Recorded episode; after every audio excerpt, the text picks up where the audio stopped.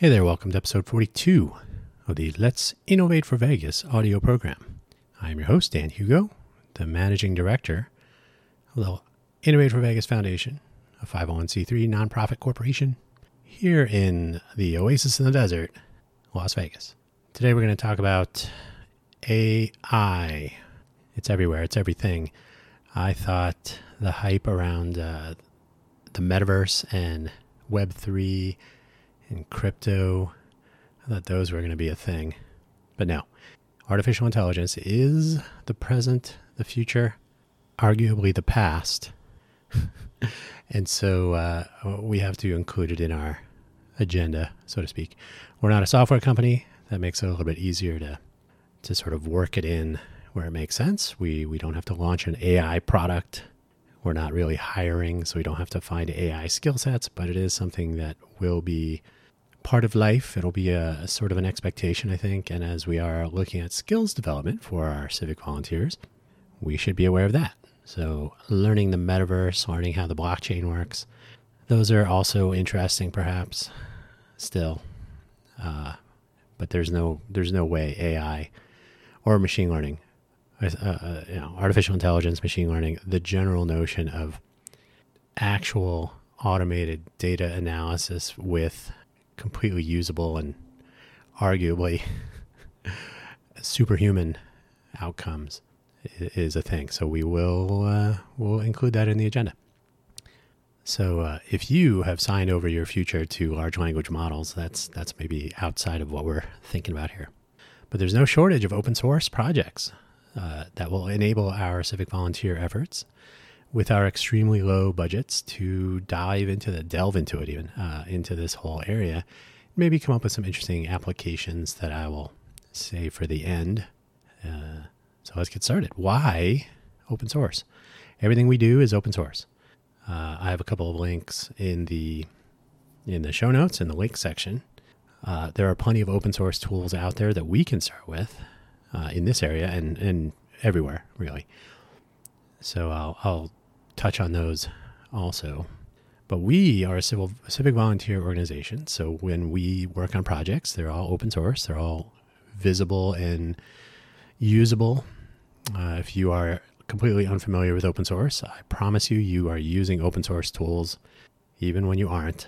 Uh, Linux is probably the highest profile project out there. Started back in um, 90, 90? 1989, a long time ago. Generally, uh, could never have accomplished what it has accomplished in the way it accomplished it if it were a closed source project. It would have been just another operating system because it's open source, free for many definitions of that word.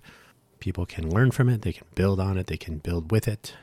And the same is true of so many other tools and libraries and platforms and so on. Uh, the important thing for us is because we're a nonprofit corporation built on and by and working with volunteers, we may or may not be around forever. So the projects can persist even if we do not. And this is generally true. If a company shuts down and they have their project as a closed source endeavor and you somehow rely on what they're you know working on and they maybe it's a service, a web service, if you and your company or your endeavors, your life, if you depend on these tools, this platform, and they decide they can't stay in business anymore and they shut down and that goes away, then that kind of leaves you in a lurch. But if the platform itself is generally available, uh, the stewardship may change, uh, the rate of innovation may be reduced, but people who need a platform can continue it. Uh, and so, open source development, open source projects, if we depend on these things, yes, it's a there's always the, the other side of that coin, which is uh, if you depend on open source projects and people stop working on them, then you don't stop depending on them, but you do suddenly have to find some other way to maintain them. There's a there's a critical uh, and well known illustration of the uh, tower that is being held up by one plank of wood that is an open source project maintained by one person in their basement or something like that.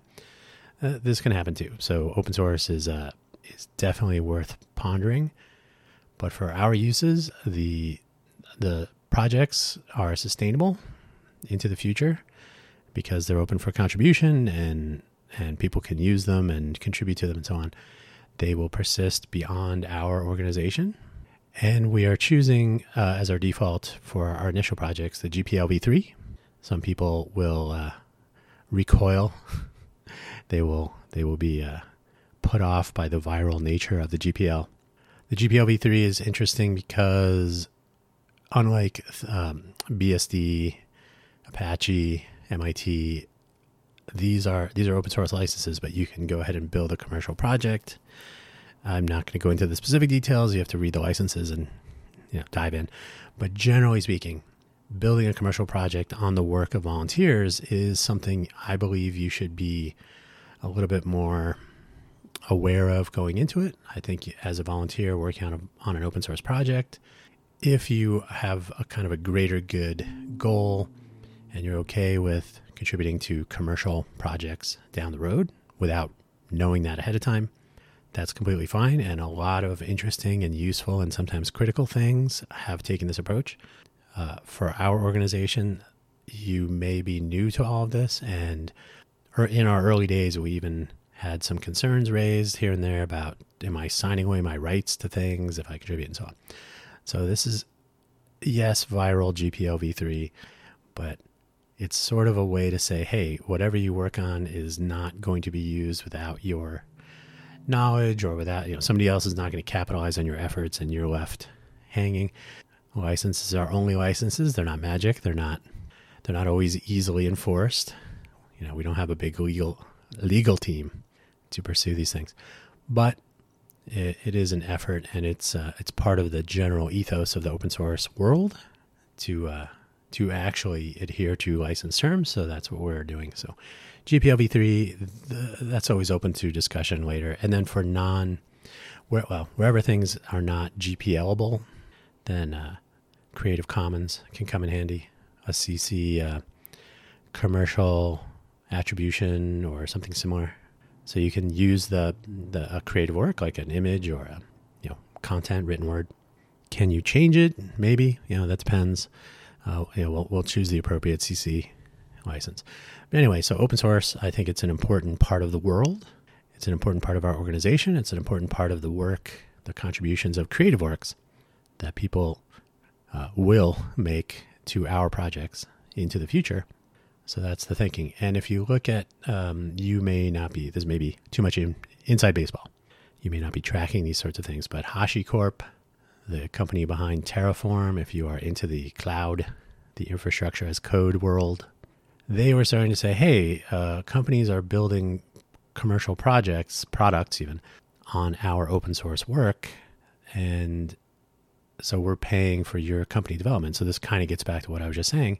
So the HashiCorp folks are like, we need to stay in business. And so they changed to uh, AGPL, which doesn't affect most people that are just using open source.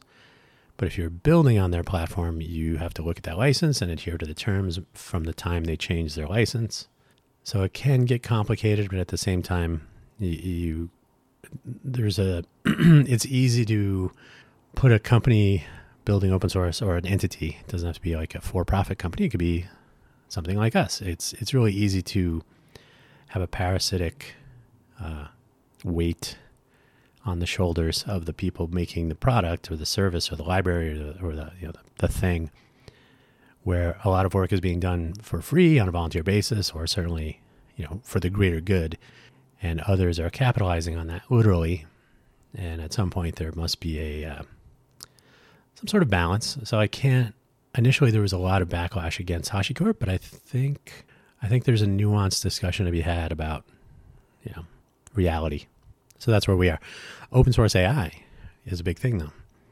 Uh, open source AI enables civic volunteers, for example, to build and learn and to um, experiment, to contribute to open source projects in the AI space, among others, and enables a lot of innovation potential that might otherwise be tucked way behind a, you know, an extremely expensive uh, set of tools and ex- extremely, uh, extremely expensive pile of intellectual property, the result of you know expensive, long research projects. Uh, artificial intelligence, you know, neural nets have been around since a long time ago, uh, probably bef- before I've been around.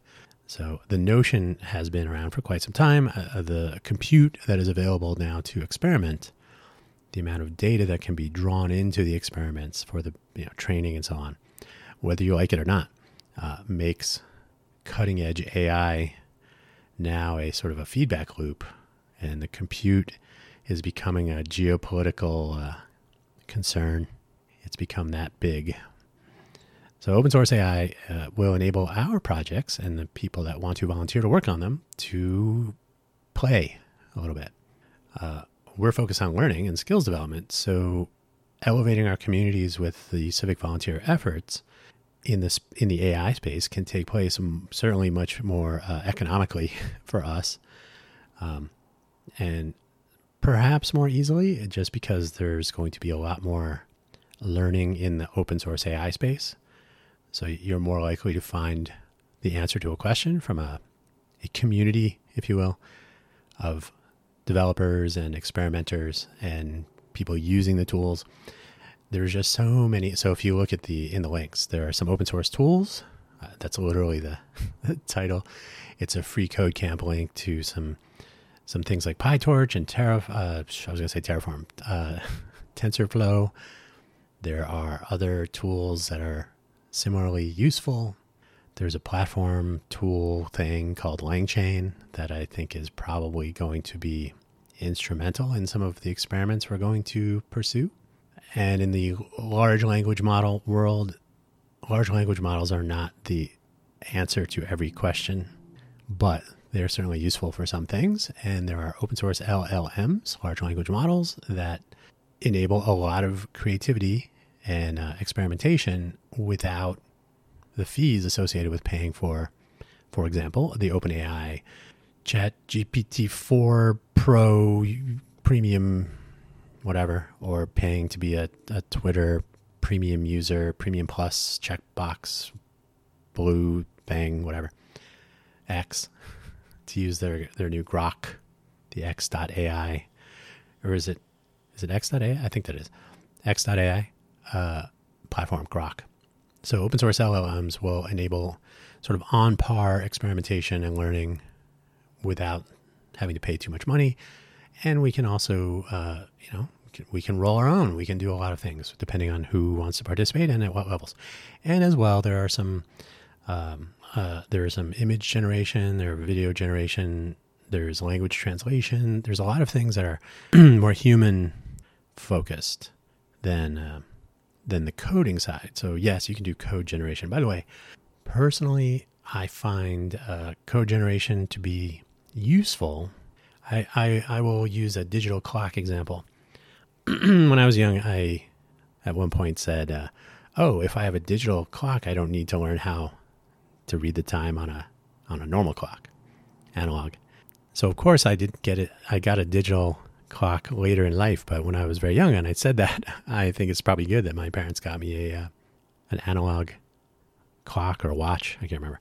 But the take home, uh, similarly, you can certainly listen to audiobooks, but you should also learn how to read. So there's a time and a place to use these tools. I think if people choose to do a low code, no code approach because they don't want to learn how code works, that's okay if you never learn how code works and you always rely on AI to write your code for you or to write your press releases or your emails or your you know interaction with other people, you're kind of handing away some of the important parts of being a human and you may or may not gain the skills that you would otherwise have if you didn't hand these, this work off another example, I can drive a standard transmission because that's how I learned. I, if you never learn how to drive a standard transmission, maybe you don't ever need to until you do. So there's something to be said about learning how systems work, and I personally lean towards uh, using tools to augment work. You know, I'm not a graphic artist but I, I can at least start with something. So rather than having AI generate something completely, it might be interesting to generate a starting point or to generate uh, maybe through a filter or through some sort of um, manipulation of a starting point. So, so tools can augment, but if they start replacing skills or creativity, eh, yeah, maybe that's a longer show for another time. Anyway, so the um, as I mentioned, there there are AI tools that can generate images, video, audio, probably do a, a, slightly better job at language translation. Although I, from what I understand, that's still coming along. It's not not quite as easy as one might hope. But ultimately, uh, being able to use these tools uh, in a practical way is a part of what we're trying to accomplish, which is to have civic volunteers elevate our communities, make our communities better with their efforts. And their efforts might and should include learning uh, how to how AI tools work and learning how to use those tools to accelerate their efforts, to elevate their own learning, their own job skills development, and so on. So there's a there's a place for AI in everything we're doing, and there's a place for AI in the job skills and collaboration skills development that our civic volunteer cohorts will benefit from. So, uh, open source AI seems like a win all the way around. We'll we'll see in 2024. Speaking of 2024, what sorts of things are we capable of doing? Well, that remains to be seen. One of the things, one of the notions on which the original Code for Vegas organization was founded, when it was more tightly coupled to Code for America, was a drive to build and deploy an open data platform, which the city of Las Vegas has today, thanks to those early efforts back in the 2014 ish timeframe. And so there's open data available for you today, uh, hosted on ArcGIS. I've I've linked to these before, but if you're listening to this podcast audio program and you already know about open data, then you probably know where our data sets are stored on ArcGIS.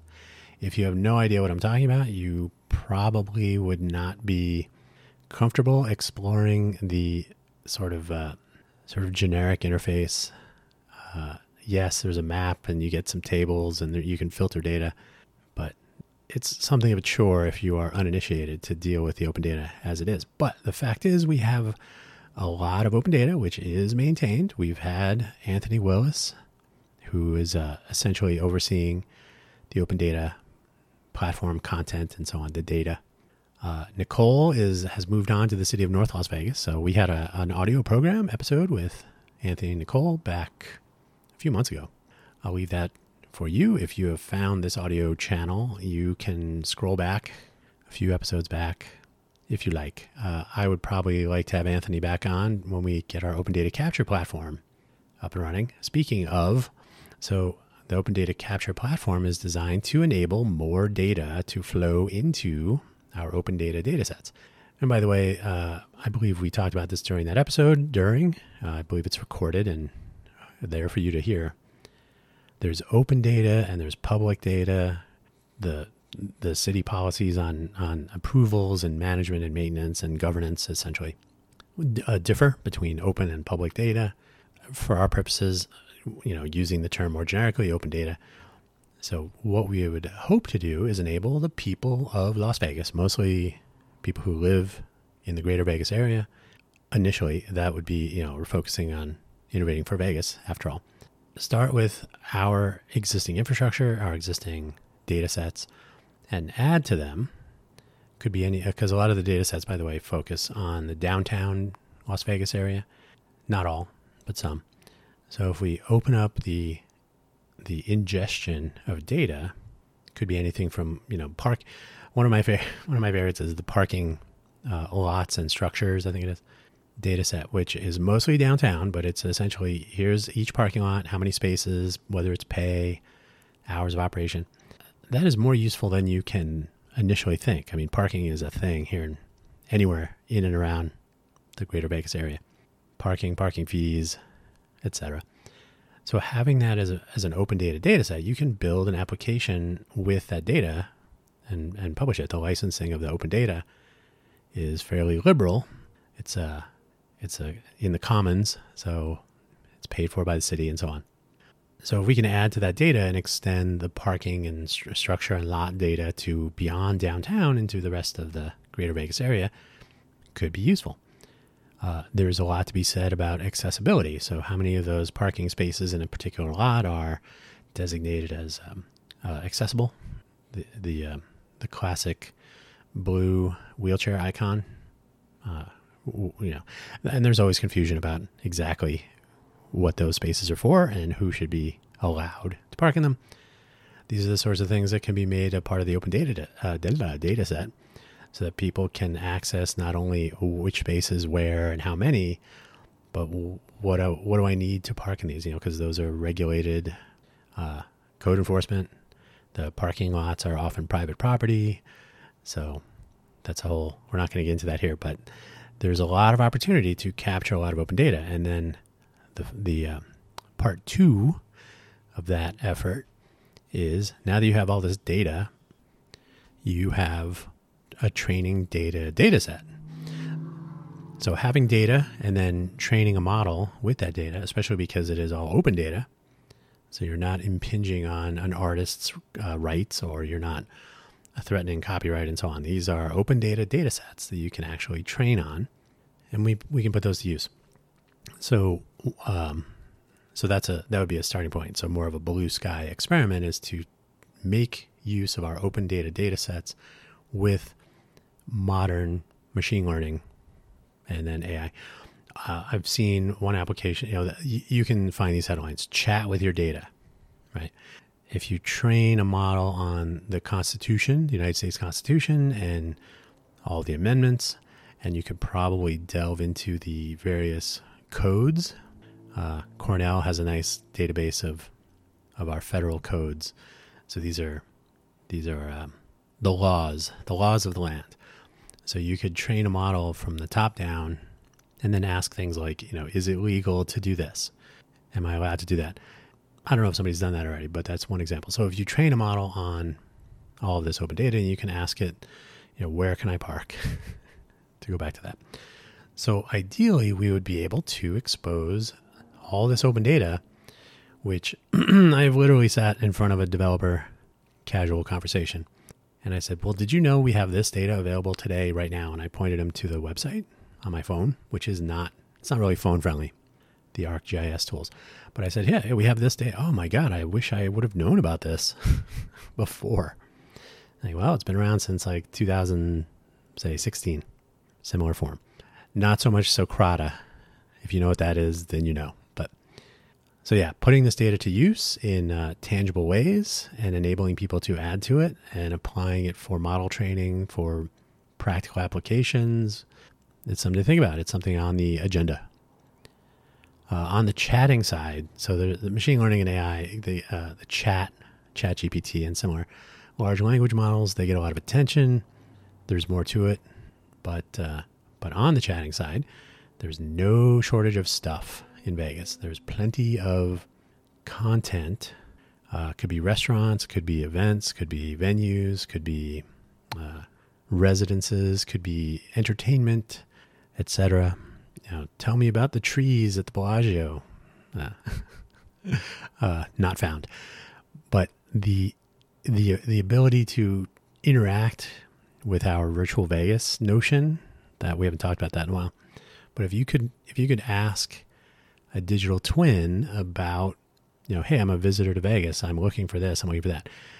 One of the common ways that people tackle this is they say, and there are, there are some applications. There's the Down to Play uh, website. I don't know if there's a mobile app. Down to Play is an example. A bunch of money, a grant of some sort, was given for that platform to the Downtown Vegas Alliance, I think. So down to Play. Uh, I can't remember the exact URL because I really don't use the platform because it is a fire hose. So what the the typical approach to a place like Vegas, a destination city, which has many many parts of our fun economy to explore. So how do you present that to people? Well, here's everything. Good luck. So the down to play platform is yet another version of this, which is uh, here's everything will present it to you in ways that are not necessarily useful. And then uh, good luck with that. And so I don't know how popular the platform has been, but there are some actual mobile apps that have taken this approach. There's this subset approach. So you assume, like, uh, oh, you must be a visitor in town and you're interested in the strip. So we'll limit the fire hose of, of uh, information to strip events and strip venues. So the Las Vegas Strip is a part of the greater Vegas area, but it's not everything. So the ability to build a chat model on the parts of the greater Vegas area that would be interesting to people in and allow them to access these pieces of information in ways that we cannot predict. That is, um, does it make sense to categorize things that you know the way that we would, or we you know quote we, the platform developers, we're going to characterize you know like uh, escape rooms and uh, restaurants, or can a large language model make those inferences and allow an individual to say things like, "I'm looking for a place to." Uh, with some some friends to go have an evening of challenge and then uh, you know collaborative challenge and then go out for a meal afterwards and it might come up with some ideas about suggested escape rooms and some restaurants that you probably would not have found by being presented with a set of 50 escape rooms and a thousand restaurants right like ooh these are close together or it might you know you might say and by the way we all like italian or we uh, we're all vegetarians or et cetera et cetera the list goes on so the challenge with presenting a fire hose of data, and you can find this in the ArcGIS platform as well. Here's a map with some blue dots for each data point. So you end up with a map of blue dots, and that is not user friendly. The searches, the filter creation to view this data, the tabular data, these are all very dry, very boring, very unfriendly to the casual user. Certainly not localized. So if you're not a native English speaker, you may find yourself asking, what does that really mean? So, a large language model approach built or uh, trained on useful information, open data perhaps, about the greater Vegas area, venues, latitude and longitude of locations, parking options, public transit options, the list goes on. Uh, that might be an interesting experiment, and it would not be tremendously difficult to do. So look for that in 2024. And then, um, so I mentioned the open data. So if you can, if we can actually train the, the machine learning parts, not necessarily, not necessarily AI, but if we can actually gain some insights from the data we have. And so machine learning has gotten sort of a push to the back, but it, it's still a thing. Uh, you you're basically classifying uh, and and uh, deep learning on data sets that you can find, uh, you can infer from these data sets things you may not have imagined. There's a challenge in general. If you are, if you're crazy like me and you are really interested in seeing public transit improve here in the greater Vegas area, then you attend web conferences and you participate in, in these discussions and you maybe even have an open transit project that you're trying to get people to contribute to scheduling open tra- I'm sorry, scheduling public transit is a real problem. It is a real challenge.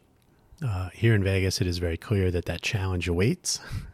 Uh, there's a, dra- a, drastic, drastic, dramatic, drastic, pick one, uh, asymmetry in the routing.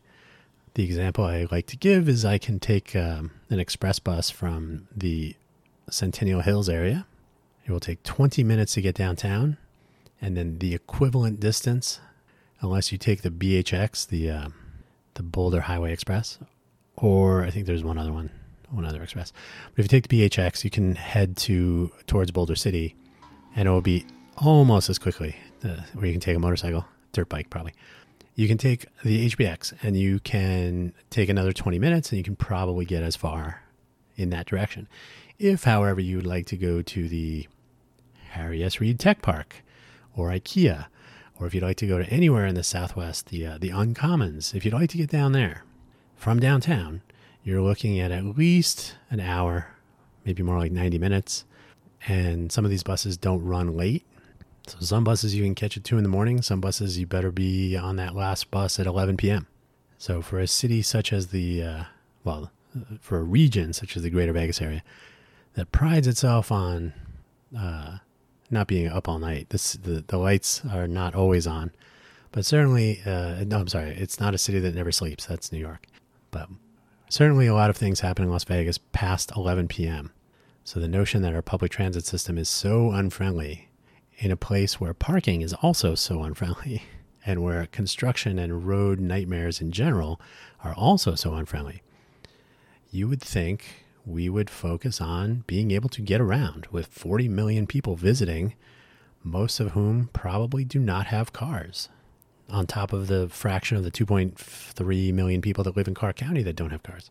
Okay, I'll get off my soapbox now, but the fact is, uh, scheduling public transit and perhaps dynamic routing and adaptive, you know, event based schedule changes or augmented routes or things like, why not explore these? And in an open platform environment, we can do that. So that's on my personal, you know, 2024 list to look into. There's tons of work to do on the open transit project in general, and we need people to actually commit to it. So these are all blue sky at this point, but something to think about. And then the most interesting thing, the most intriguing, I would hope, given our smart city status, you know, Las Vegas is among the smartest of the smart cities in the second tier of smart cities. There's there's plenty of opportunity to experiment. There are people visiting from all over the world. Some some more uh, points of origin uh, than maybe used to be. Maybe maybe fewer people from some parts of the world, maybe more from others, etc. But we have you know approximately 40 million people. The the the exact numbers will vary. You can check out the lvcva.com, Las Vegas Convention and Visitors Authority publishes monthly data. I believe October has been up for these early days of December. November will be out soon. That will be interesting for the Formula One data. So the and by the way, uh, Convention and Visitor Authority data might also be interesting for knowing how people are visiting and why and from where and how you know all these things. So so ingesting and putting data to use in novel ways that we haven't thought of. Um, I'm literally, I could even quote one of our uh, marketing people when I was working with Intel Corporation when he went to his very first hackathon. I was surprised to hear them say this to some of the students who were wondering, you know, why is Intel at a hackathon like this? He said, "Well, we've come here because what you guys come up with here, what not not guys, but he probably said guys, what you come up with here will almost certainly be things that we didn't think about. So if you can, and this is the you know, the definition of a platform is the value of what comes of the platform, and this is a definition. The value of what comes from the platform, the use of the platform, should exceed the value of the platform itself, right? So if you enable innovation with your, it's the standing on the shoulders of giants. If you're a uh, Isaac Newton fan, sir, Isaac Newton, that is. If you have seen further, it is because I've stood on the shoulders of giants. I believe that's the quote. So if you are able to take a platform and build upon it and build something of even greater value, then mission accomplished. And so ideally, the Innovate for Vegas Foundation will steward and foster and otherwise encourage and enable ideation, innovation, and implementation along these lines, whether it's AI or not. And we will come up with some things that we didn't think about. And maybe a year from now, when I'm talking about our AI plans for 2025, or more generally, our project plans for 2025, perhaps we will look back and say, we didn't even think about that one thing, or those two things, or whatever.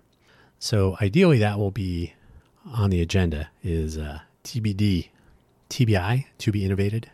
So a lot of potential, a lot of possibility, powered uh, quite literally by open source efforts by others.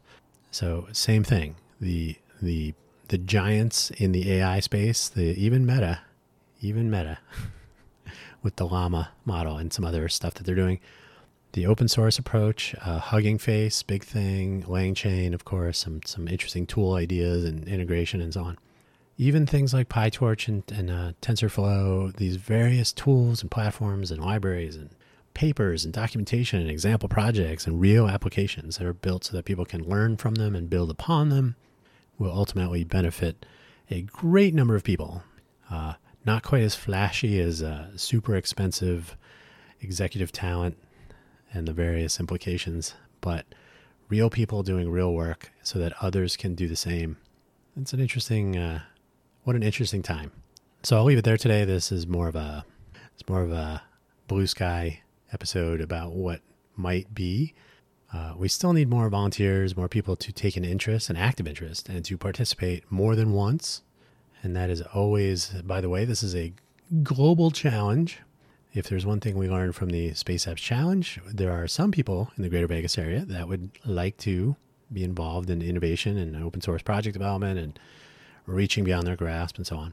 There are places on the planet where there, there's um, 100, 200 times as many at time, multiply by 200 uh, in places where a culture of innovation is more, more uh, established, stronger, if you will. So part of our innovation culture cultivation efforts here is to encourage more people to volunteer their time and efforts and energies and to learn from those and to benefit in some ways. Uh, not necessarily explicitly financially, but you know, job skills development, learning how to collaborate, making better communities, elevating, solving problems, closing gaps, making use of these open source technologies, learning from them, impressing people. You know, these are all on the uh, on the menu. So that's where I can leave it today. I thank you for listening. Thank you, as always, for supporting the Innovate for Vegas Foundation, a 501c3. If you would like to donate, you can always visit our website. And uh, a, a cooler website it will be in the offing. As you may or may not have heard, we're eventually, you know, by the way, Spotify uh, just laid off, what, 17% of their workforce? Hosting audio programs on Spotify is not a bad thing, but it may not necessarily be a good thing if they decide to shut the doors. They probably won't, but probably will is just the other part of that probability. So look for our website to be the place to find the, the primary publication of this audio program and uh, any of our other projects and so on. Um, we use GitHub, but you know we you should be able to find our projects without using GitHub. We publish on Spotify and other platforms, but you should be able to find our audio programming and so on without necessarily need to go to Spotify. So these are also on the agenda. And hey, maybe maybe a social information sharing platform for a smarter smart city would be an interesting place to find audio and video and other such creative works that people publish in and or about the greater Vegas area. Hmm topic for another time. Thank you for listening. Uh, always, again, appreciate your support. Like, share, subscribe, do whatever is appropriate. Uh, yeah, I, I picked that up on YouTube. Do what you like. This is always free, and if you if you want to support our efforts, even better. Take care. Thank you so much. Bye bye.